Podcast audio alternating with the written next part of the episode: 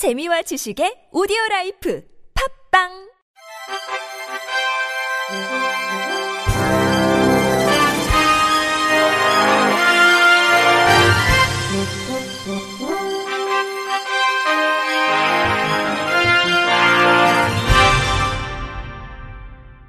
청취자 여러분 안녕하십니까? 7월 첫째 주 주간 KBIC 뉴스입니다.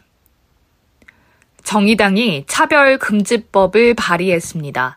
대표 발의자인 정의당 장혜영 의원은 모두가 차별받지 않아야 누구도 차별받지 않음을 아시는 여러분 한분 한분 덕분이라고 소감을 전했습니다.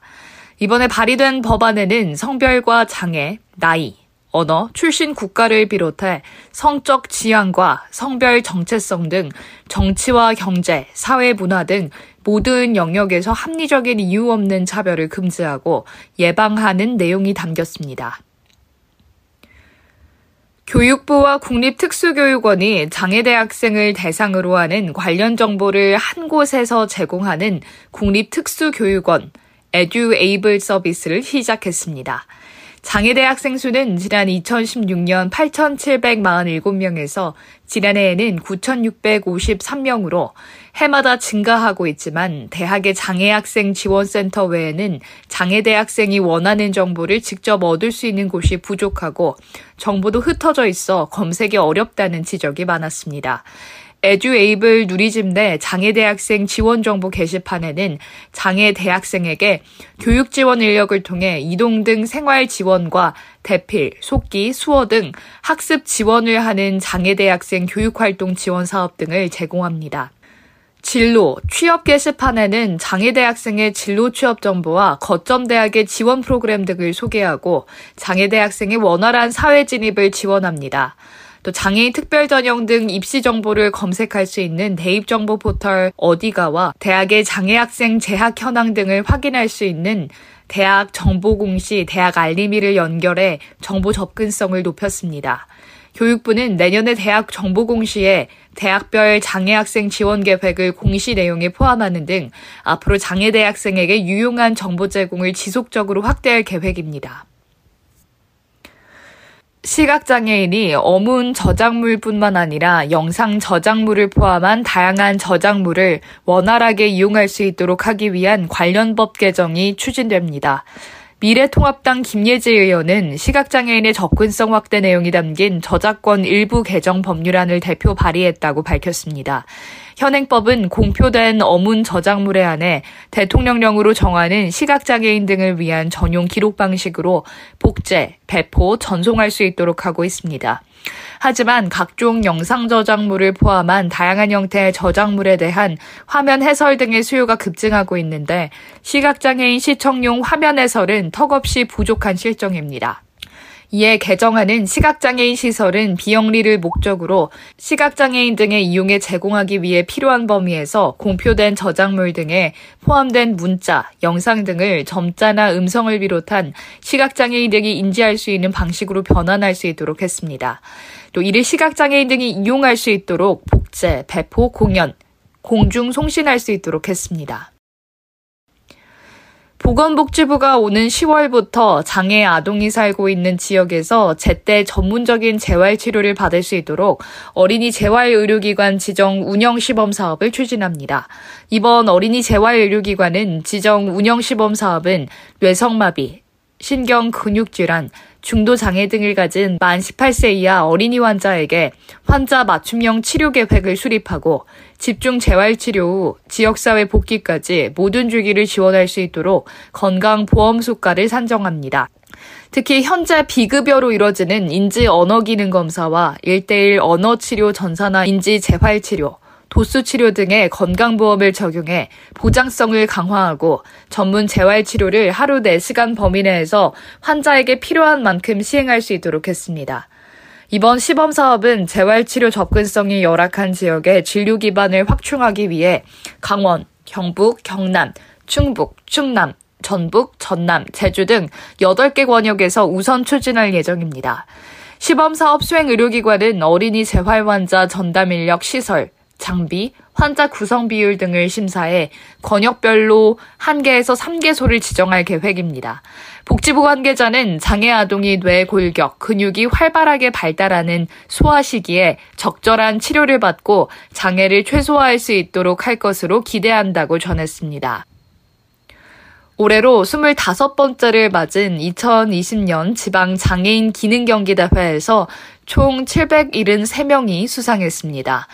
이번 대회는 지난달 24일부터 26일까지 전국 17개 시도에서 가구 제작 등 19개 정규 직종에 1,410명, 건축제도 캐드 등 7개 시범 직종에 727명, 그림 등 3개 레저 직종에 405명 등 29개 직종에 2,543명이 참가했습니다.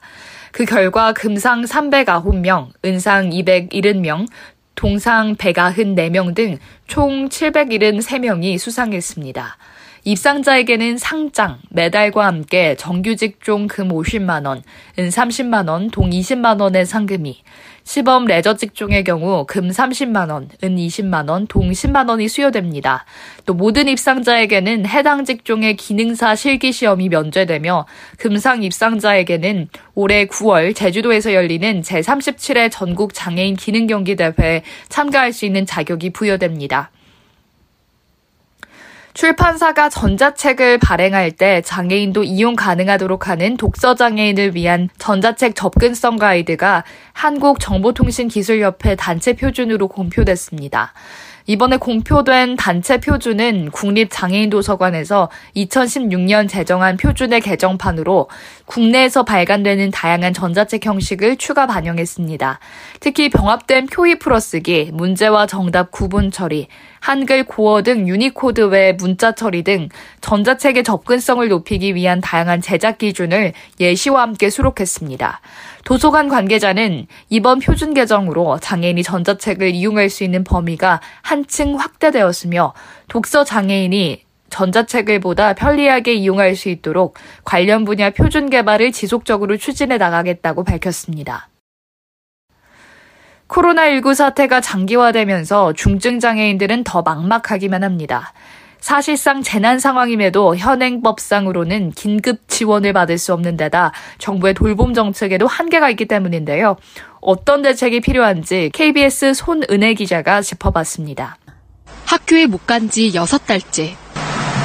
이럴 때 밥 먹고 테레비 보고 온라인 등교하고 어머니는 오늘도 종일 18살 장애인 딸과 씨름합니다. 뇌병변 장애 1급에 지적장애까지 1급인 딸을 돌보는 정순경 씨에게 코로나19는 재난 그 자체였습니다. 인터뷰 정순경 장애 학생 어머니. 어, 이번에 코로나 겪으면서 좀 많이 돌아본 것 같아요. 갈 곳도 없고 할 것도 없고 중증 장애인들한테 안 와요. 천재지변으로 피해를 입을 경우 장애인들이 긴급 지원을 받을 수 있지만 코로나19는 적용 대상이 아니었습니다. 때문에 천재지변에 감염병 확산에 따른 위기경보가 발령됐을 경우까지 포함하자는 개정안이 발의됐습니다. 지체장애 1급 신정훈 씨는 몸을 움직일 수 없습니다. 활동 지원사의 도움을 받아야 일상생활이 가능한데 돌봄 지원 시간이 모자라 혼자 보내는 시간이 생길 수밖에 없습니다. 인터뷰 신정훈 지체장애 1급. 각자 막 감기 날 때가 있거든요. 그때 이제 괴로운데 정말 참고 있어야지. 방법이 없잖아요. 저는 뭐 할 수 있는 게 말할 수 있는 것밖에 없고. 법을 바꿔 활동 지원이 필요한 장애인이라면 누구나 24시간 도움받게 하자는 제안도 나왔습니다. 인터뷰 장혜영 정의당 의원. 재난 시기에 방치돼서 안 그래도 취약했는데 훨씬 더 취약한 상황을 홀로 견딜 수밖에 없는 사람들이 자꾸 발생하는 것을 막겠다라고 하는 취지입니다. 올해 들어 장애인 자녀를 돌보던 어머니들이 잇따라 자녀와 함께 극단적인 선택을 했습니다. 인터뷰 정순경 장애 학생 어머니. 주변에 아무도 없거나 도운 사람 없을 때 사회나 정부가 해줘야 되지 않을까. 장애인들은 당장의 생존만은 보장받을 수 있기를 간절히 바라고 있습니다. KBS 뉴스 손은혜입니다. 이상으로 7월 첫째 주 주간 KBRC 뉴스를 마칩니다. 지금까지 제작의 이창훈, 진행의 유정진이었습니다. 고맙습니다. KBRC.